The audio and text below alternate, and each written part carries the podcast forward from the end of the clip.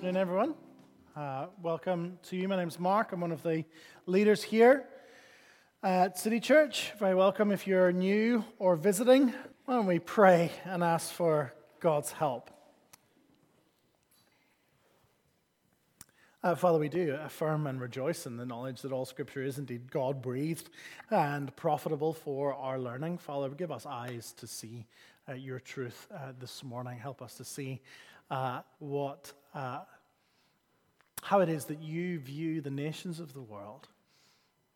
We thank you for this passage and pray for your help by your Holy Spirit. In the name of Jesus. Amen. Okay. Well, already in this book, already in Genesis, uh, we've seen a co- we've been dealing with a couple of big issues. Uh, we dealt uh, earlier on with issues of, uh, of gender of sex, sexuality. And I think in Genesis 10, we hit the third in that kind of uh, trinity of issues that our world is dealing with, namely the issue of race. Genesis 10 helps us to think through biblically the issue of race and racial diversity. It's important for us because it's something that we are all having to deal with uh, regardless of where you've come from.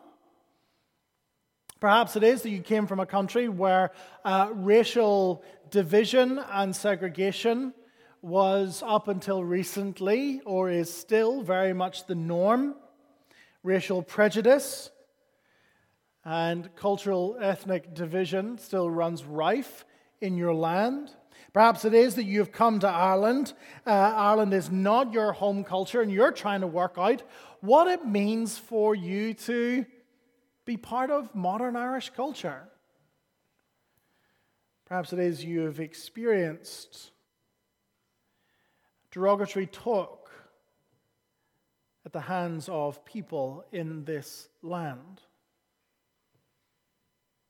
Or maybe you are part of the majority culture and you're trying to think through uh, what it means to love and embrace as your neighbor those from different lands. And it's essential as Christians that we think these things through, right? Because what we're journeying towards is a multi ethnic kingdom. Every tribe and tongue and nation gathered around the throne of the Lord Jesus. And shouldn't the church express that now? Shouldn't the church look like the kingdom that we're going towards? Aren't we an embassy of the kingdom now, in a sense? And so, what does it mean for us to be a multi ethnic, multi-racial group of people all calling on the name of the Lord Jesus together? It's also important to think through this issue because it's something that our world is wrestling with. And our world is giving us potential answers or ways of interacting with it that run uh, contrary to or are distinct from the story that the Bible tells. It's important to see that the view of the nations that the Bible offers is profoundly different to the major narratives that there are in the countries of the world that we come from. Let me just quickly list out what those three major kind of narratives are. The three major ways of dealing with racial diversity, ethnic diversity, right? First one, on one extreme, let's uh, just call it for what it is, is racism, right? Racism is this idea that, uh, that you can grade different people on a spectrum or in a hierarchy based on their skin color. That there are superior races and inferior races based largely on the color of their skin. This is a toxic and persistent sin in humanity. It should go without saying that it is anti biblical, anti Christian, anti the gospel. It's also anti human. We praise God that those who labored for the abolition of the barbarous racist slave trade in the 19th century did so because they had an appreciation for the Bible's view of the value of the individual person, regardless of their skin color. If that's one extreme, perhaps the, uh, the other extreme you might call uh, kind of cosmopolitan pluralism, using the word cosmopolitan there in its technical sense that basically means people from everywhere. Cosmopolitan pluralism, by contrast, would, would say, well, we're, we're, all just, we're all just one to the extent that, that borders and boundaries and national identities and citizenships, none of that matters. That's all just social construct. Human beings have all just made that up, right? So why have borders at all? Perhaps you're sitting here this morning thinking, yeah, that, that's the right one, right? That, that's, that's the one to go for. Well, we'll see. Uh, the third uh, would perhaps be a kind of just a, uh, an extreme form of individualism that says that it doesn't matter what my national identity is, my affiliation, or my culture. What matters is me as an individual, my rights, my needs, my expectations, my entitlements. Given these three predominant narratives, how do we as Christians plot a way forward? How do we consider issues of race, ethnicity? Believe it or not, this long list of names helps us out quite a lot. Why? Because it is not just a list of sons born to Shem, Ham, and Japheth. Those sons who were born to Shem, Ham, and Japheth gave their name to nations. You see that when we read nations like Egypt. You're like, oh, that sounds familiar. Yeah, because it's an actual country, right? The idea being that there was a guy called Egypt who gave his name to the Egyptian people. This passage has elsewhere been called the Table of Nations. We see that uh, we see hints that that's what's going on all the way through, not least of all uh, on the very last verse. These are the clans of the sons of Noah, verse 32, according to their genealogies in their nations. And from these, the nations spread abroad on the earth after the flood. This isn't just a kind of, this isn't just a family tree. This is giving us the, the nations of the world, right? So, what can we learn from these 70 or so nations of the world. We're going to take them in turn. Firstly, that's a joke, by the way. I'm not going to do seven. Okay. I'm not going to do 70 names. I think we can learn some important things, however. First thing that we can learn is that all of, all of humanity is connected by common descent. All of humanity is connected by common descent. Uh, there's, a, there's a pair of um, uh, TV presenters in the UK uh, that present uh, silly TV shows like I'm a Celebrity, Get Me Out of Here. Their names are Ant and Dec, uh, Anthony McPartland and Declan Donnelly. They're, we kind of grew up with them if you grew up watching kind of any television coming out of the, the UK. And on Monday night, my wife and I, we stumbled across a documentary of, uh, of them doing their kind of tracing their lineage, doing a DNA test, and it was called Ant and Dec's DNA Journey. And actually, it was really fascinating and quite emotional. We found out that they were, one of them was related to uh, this, this billionaire in New York who like sent a, sent a chopper from Manhattan to fly them out to their house. And uh, they realized that they were related to, to people in a small town in, in Northern Ireland uh, near, near Magherafelt uh, in Mid Ulster. But the conclusion of it was that uh, they, got a, they got a message that they were related to somebody else. And they, they looked in the envelope, and what they realized was that they were, they were actually related to one another. That they each shared this DNA marker from around about 10,000 years ago, right? And they were delighted. Because what's, after all, what's a couple of thousand years between friends? They realized that really they were of the same family, that some ancient ancestor, I think actually some high king of Ireland, uh, had, had been their uh, progenitor all way back when. And they couldn't believe it. It was very cool, it was emotional. Philippa, my wife, cried. I had something in my eye, but she cried.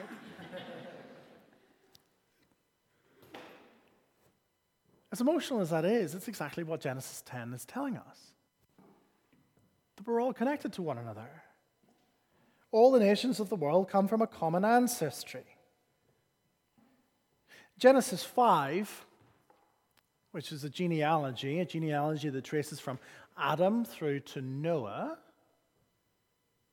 And then here we go from Noah and his sons to all the nations of the world. The idea being, Genesis is telling us that we can wind the clock back to a common ancestor, that we are all sons and daughters of Adam. This is hugely important when we're thinking about issues like uh, racial inequality, because it says that we all have a common lineage. It also says that because our common lineage is Adam, and after all, who was Adam? Adam was an image bearer of God with inherent dignity and value and worth. And he passed on that image to his son, who in turn passed it on, who passed it on, who passed it on.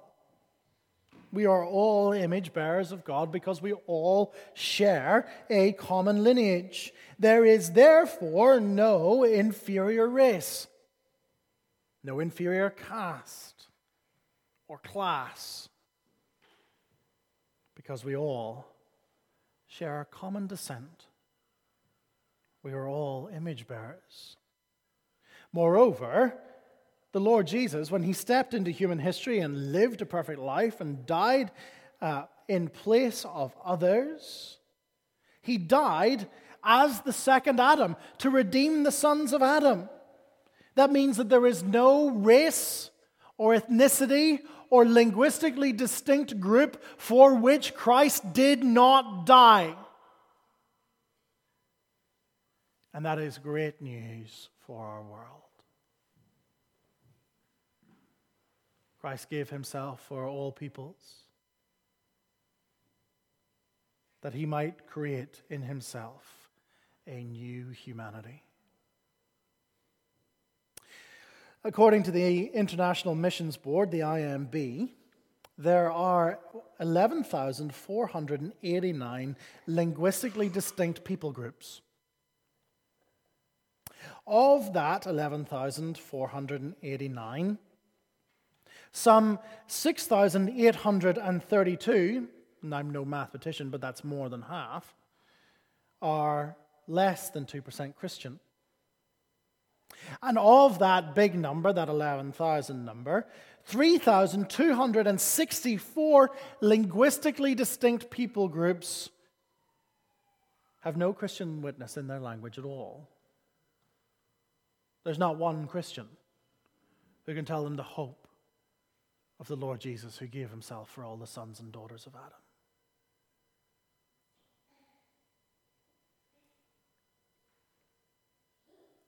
How should that impact us? How should that change our prayers? Should it not, at very least, lift our gaze from our own concerns, if not just for a moment, to the horizon of the world that God sees and to, at the very least, be in prayer for these people? Would it not compel you sometime this afternoon to go on to the Joshua Project, which is a, a, a charity uh, designed uh, for the evangelization of unreached peoples groups and sign up for their prayer news or Operation Mobilization or Wycliffe Bible translators.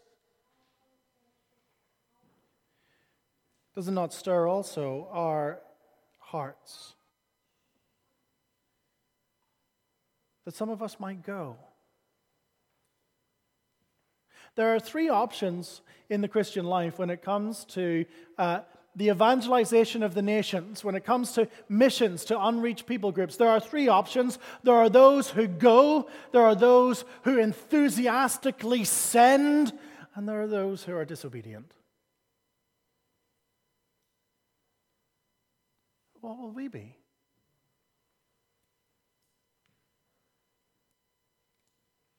Will you take up the biographies of great men and women of the faith, those for whom the world has not been worthy. People like Helen Roseveare, who trained as a doctor at Oxford University and went to the Congo in the 1950s and 60s, who was imprisoned for nine months by Congolese rebels, raped repeatedly, having her teeth kicked out by Congolese rebels, and then, after a short furlough back to the UK, went back.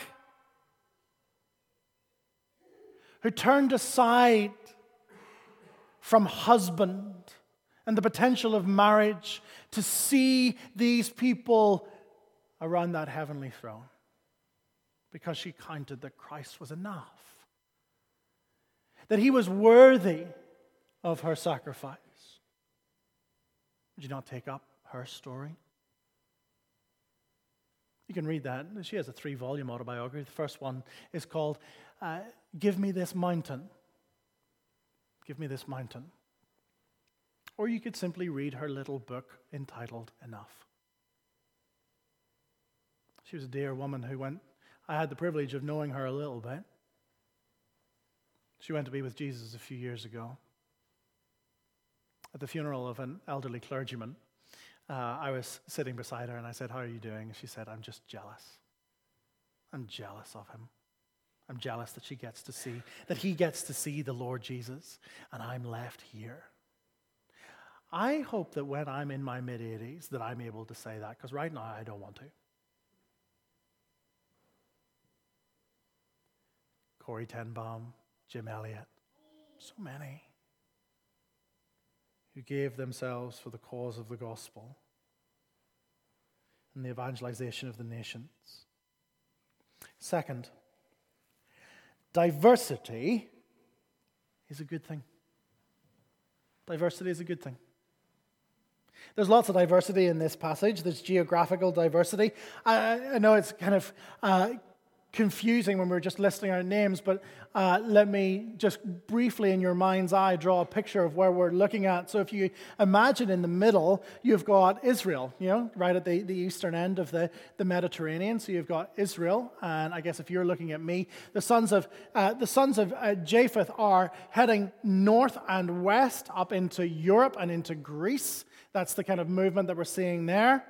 The sons of Ham, because we're reading about Cush, which is Ethiopia, Egypt, they're moving into North Africa and down. And the sons of Shem, or the Shemites or the Semites, they're settling in Palestine, the Semitic countries, moving into Iran, Persia, Iraq, and further eastward on into India. So that's the geographical diversity, that's the spread that we're seeing in this passage, okay?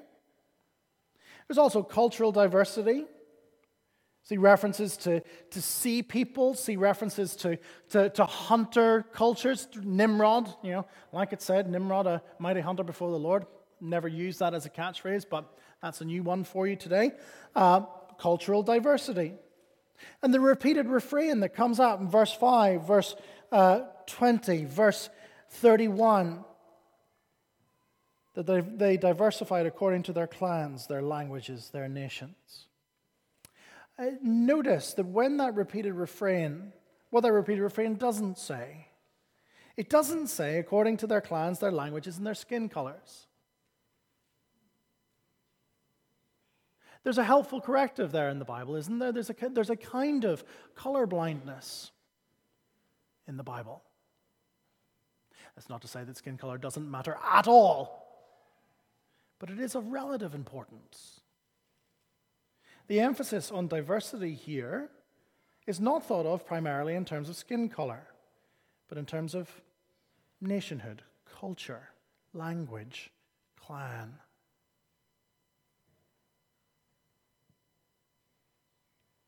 Things get a little bit confusing, though, if they weren't confusing enough, because if you were to read at the start of, uh, of chapter 11, what you would read are 11 verse 1 Now the whole earth had one language and the same words.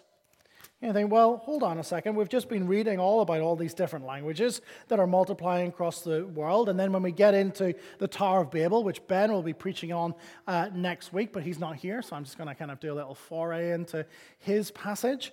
Uh, what you might say is, well, hold on a second. everybody was all one language, and God came down and confused it. Isn't that the judgment of God? Aren't we then to conclude that linguistic diversity is a bad thing because God is deliberately confusing their language? How do we square this circle? I think that Genesis 10 is placed deliberately before Genesis 11 in order to show that diversity isn't a bad thing. I think that Genesis 10 describes the events subsequent to the scattering of Babel before the incident of Babel. I think, well, that doesn't actually make it any clearer. So, what, so what's going on? Well, Genesis 10 makes sense in terms of the flow because you've just had the, uh, you just had the flood and the command, excuse me, to Noah and his sons to be fruitful and multiply, to fill the earth. And then Genesis 10 shows that that happened. And then the, then the narrator is essentially saying, and then let me take you back to this thing. Do you see? But also, if we had the table of nations after Babel, we would be tempted to conclude that national diversity, linguistic difference, would be tempted to conclude that all of those things were bad, that they were an act of judgment but that is not the case. God has always wanted dispersion. Genesis 1:28, fill the earth and subdue it. 9 verse 1, you don't even need to flick a page, it's just look cast your eye over. The command is to be fruitful, multiply, fill the earth. God's always saying, "Go! Get out, fill the earth. There's lots to do. Fill it all. Lots of land to play on." The sin of Babel, the sin of Babel was them all clumping together in disobedience to that command. They're all going, no. They're huddling together like penguins, right? Saying, no, we're just going to stay safe here. Let's not be obedient to what, let's protect ourselves. Let's not be obedient to what God has said. And God comes down and scatters them. Get out. Go on so that they would fulfill what he has commanded. Filling the earth with diverse peoples has always been part of God's plan. Diversity is a good thing. Let me give you uh, an example of this from the New Testament. Paul, in his speech in Athens in Acts chapter 17 says this. He says, and from, sorry, and he made from one man every nation of mankind to live on the face of the earth, having determined allotted periods and the boundaries for their dwelling place, that they should seek God and perhaps feel their way towards him and find him. What's Paul saying there? Paul's saying that not only does God determine the boundaries, the borders of our lands, not only does God determine that, but He does so, and this is peculiar to our mind, but He does so for evangelistic purpose. That they should seek God and perhaps feel their way towards Him and find Him. National diversity, filling the earth and subduing it, different people groups, is in God's economy part of how He is going to evangelize the whole world strange as that might seem. Doesn't Jesus himself say that he will make disciples? Or say to the disciples to go and make disciples of all nations? And then he says to the disciples in, in Acts chapter 1, verse 8, he says, You'll be my witnesses in Jerusalem, in Jerusalem, in Judea, Samaria, to the ends of the earth. And that's the flow of the book of Acts, seeing the gospel go to the ends of the earth. But how does it get there? See, again, what happens is the disciples clump together. They're like, no, it's scary out there. It's not safe, right?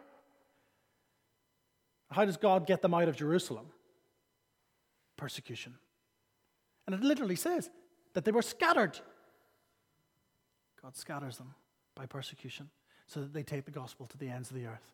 And where does, where does the book of Acts conclude? In Rome, the end of the known world with the gospel reaching there. Acts chapter 8, the gospel reaches Cush, Ethiopia. the most southerly point of the known world at that time. The gospel goes to the ends of the earth. God has always been scattering people that we might fill the earth. And now, as believers, we do not just fill the earth with our own progeny, we fill the earth with Jesus' followers,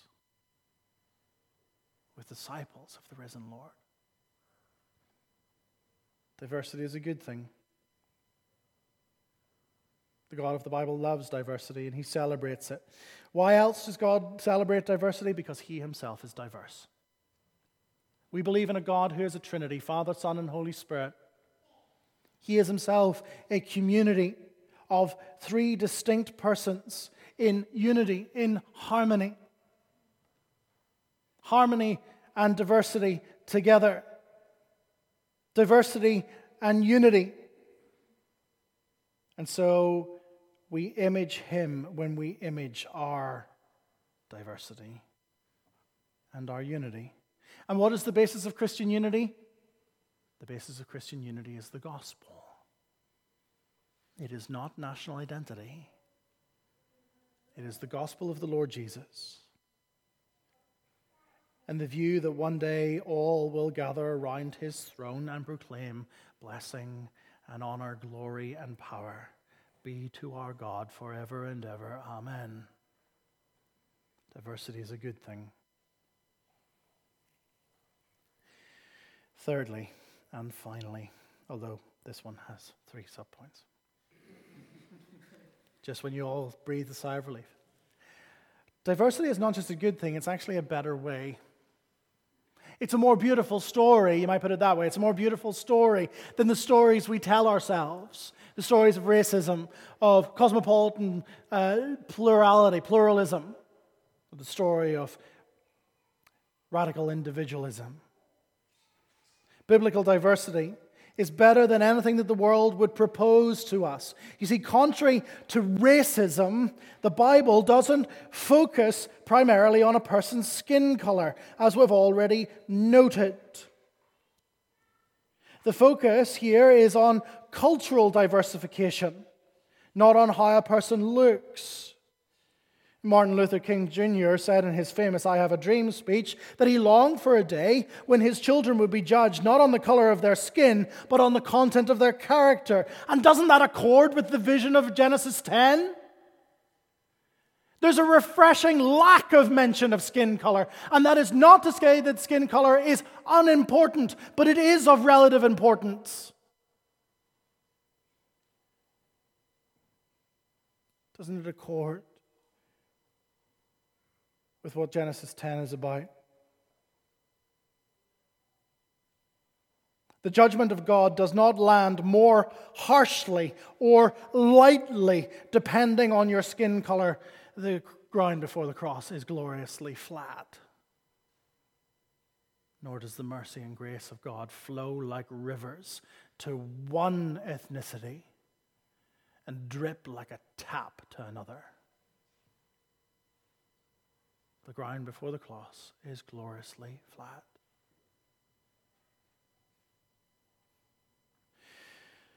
Contrary to cosmopolitan pluralism, this passage sees that national boundaries, clans, nations, different citizenships, different cultural identities, they're not inherently bad. Nor are they simply a man made construct. What does Paul say in Acts chapter 17? God sets the boundaries. The psalmist would say, God has caused the boundary lines to fall in good places for me. The borders aren't inherently bad. Diversity is inherently bad, isn't inherently bad. What has happened is that people have taken cultural diversity and borders and made them divisions Sin has caused hostility between people groups. But what that means is that every culture, every people group needs to be redeemed. Every culture needs to be redeemed. There is no such thing as the perfect culture. All of our cultural norms need to be brought into conformity with the gospel. All of our cultural, but that's just the way it's doneness, needs to be brought in line with the mind of Christ, does it not? Would we be so arrogant to say, no, my culture is more inherently good, God fearing than another? Yes, some cultures have experienced more of that gospel reforming because it has existed in that culture for longer, but we have not arrived.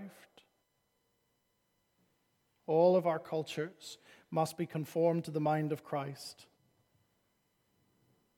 And we must be in our world and for one another a kingdom culture that is utterly different to the cultures that we are from, a part of. The culture of Jesus' kingdom is completely different. It's completely counter to what we have grown up with. It's where the humble are lifted high, where the proud are brought low. It's a place where the meek inherit the earth.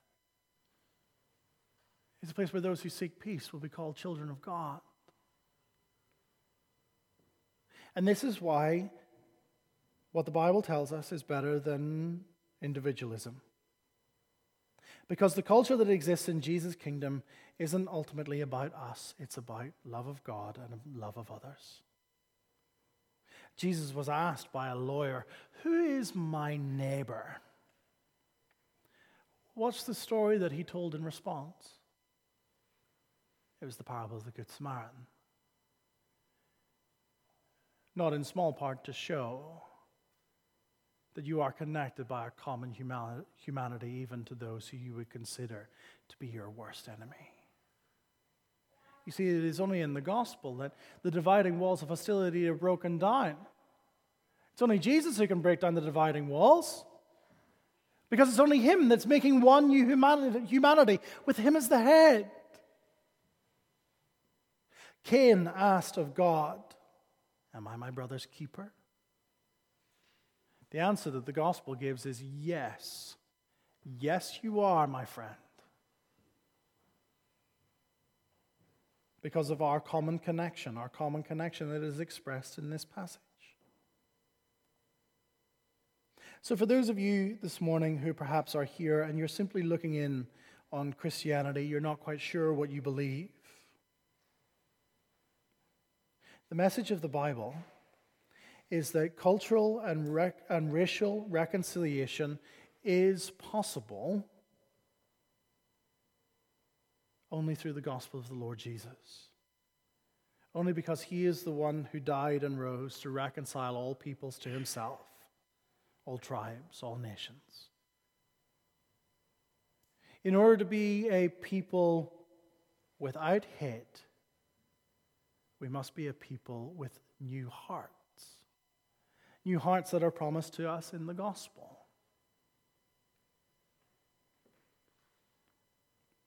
For the Christian, how does this not compel us out? How does this not compel us to be more prayerful? How does this not compel us to lift our eyes from our own circumstances and to see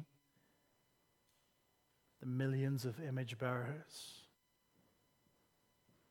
whom God loves. Why would we not go to them? Why would we not pray for them? Those who have no idea that there is a God in heaven who loves them and gave himself for them. What does it mean for us as a church?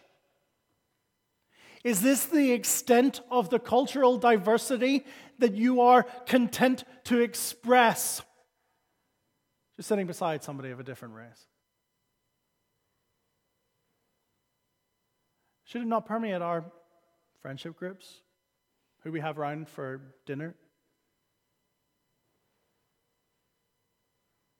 And shouldn't we celebrate diversity as the good thing that it is? to celebrate that even in this room there are many tongues and nations, and to look forward and to long for the day when we will all gather around that great throne, singing one song. As a small expression of the goodness of our diversity, our linguistic, linguistic diversity. Let me pray. Uh, Father, we pray that you would break down those dividing walls that exist between us in each of our hearts. Help us to see the goodness of the world that you have made, the goodness of the diverse people groups, and to look forward to that day when we'll all be united around the throne of the Lord Jesus, in whose name we pray. Amen.